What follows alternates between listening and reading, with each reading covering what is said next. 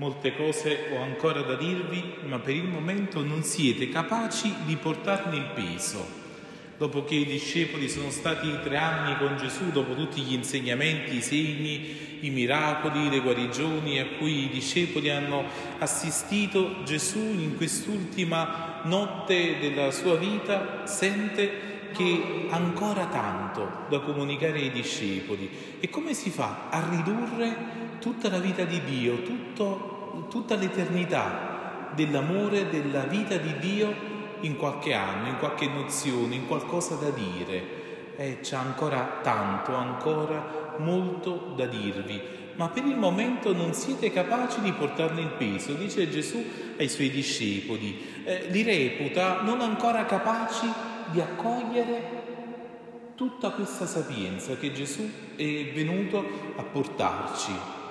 Evidentemente per poter cogliere e lasciare spazio alla presenza di Dio nella nostra vita abbiamo bisogno tutti di fare esperienza della Pasqua, abbiamo bisogno di essere come quei discepoli che si devono scontrare contro la croce del Signore, contro il sepolcro vuoto. Abbiamo bisogno di ricevere quello spirito, come stiamo ascoltando in questi giorni, per entrare in una sapienza nuova e al tempo stesso eh, mi colpisce oggi riflettendo su questo Vangelo la delicatezza di Gesù. Sembra quasi eh, che abbia fatto no, una valutazione un po' negativa no, dei discepoli. Non siete capaci di portarne il peso. È come se uno a me dicesse guarda Marco, non sei ancora all'altezza di poter fare questa cosa. E ciascuno di noi no, si sentirebbe sempre un po' no, al di sotto della media, che gli manca qualcosa eh, quasi come un giudizio da parte di chi non ci reputa eh, ancora capaci di poter comprendere, di poter arrivare a una certa altezza. Invece al contrario, credo che da parte di Gesù sia un grande atto d'amore nei nostri confronti, sia un modo di usarci carità, quello di darci quello che noi riusciamo ad accogliere, a comprendere, eh, quante volte vorremmo sapere tutto e tante volte Gesù eh, al contrario ci dice che, che, forse non abbiamo ancora quella capacità. Eh, quante volte credo che ognuno di noi è capitato questa cosa, avevamo una verità da dire a una persona, però ci siamo resi conto che casomai quella, quella persona, quella verità non la poteva accogliere in, realmente. Casomai potevamo fare sempre lo spareggio tra dire le cose per verità in modo assoluto, perché io gli devo dire questa cosa, poi al di là, tanto è la verità, poi se la persona la coglie, la capisce, non la capisce, sono problemi dei suoi.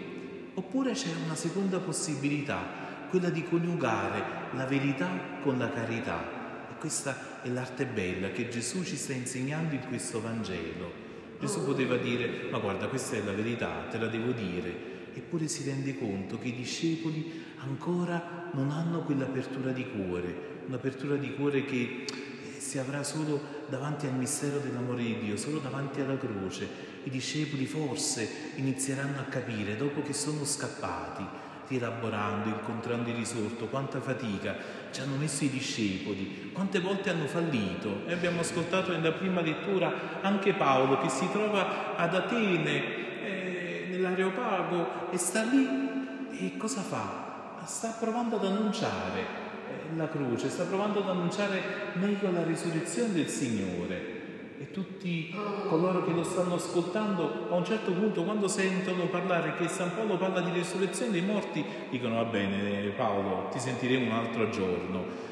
San Paolo fa esperienza del fallimento della sua predicazione e da lì partirà per Corinto e a Corinto inizierà a mostrare invece come l'annuncio dell'amore di Dio passa attraverso la piccolezza, passa attraverso la croce, passa attraverso ciò che gli altri rifiutano e che per noi invece è diventato il luogo di salvezza. Allora Gesù non nel dirci ma per il momento non siete capaci di portarne il peso, ci sta dicendo che forse lui ogni giorno ci insegna ciò che serve alla nostra vita. Questo significa che c'è sì una gradualità della conoscenza, c'è sì un fare un passo alla volta, È anche vero allora che la nostra vita cristiana non è qualcosa che eh, ce la possiamo vivere così come un appuntamento sporadico, no? quando ho un po' di tempo, quando me la sento, quando eh, mi va, allora approfondisco un po' il mio rapporto con Gesù. No? Sembra quasi che Gesù ci stia dicendo che c'è una cosa che passa per la quotidianità, giorno per giorno. Lui ha qualcosa da dirci, giorno per giorno c'è lo Spirito che, che può suggerirci no? cosa dobbiamo fare, cosa dobbiamo dire. E ancora Gesù continua, quando verrà Lui lo Spirito della verità, vi guiderà a tutta la verità. Allora non è che siamo incapaci, siamo capaci di ricevere questa verità, ma nella misura in cui ci lasciamo guidare in ogni attimo presente nella nostra vita fino a giungere alla meta. Dice perché non parlerà da se stesso, ma vi dirà tutto ciò che avrà udito e vi annuncerà le cose future.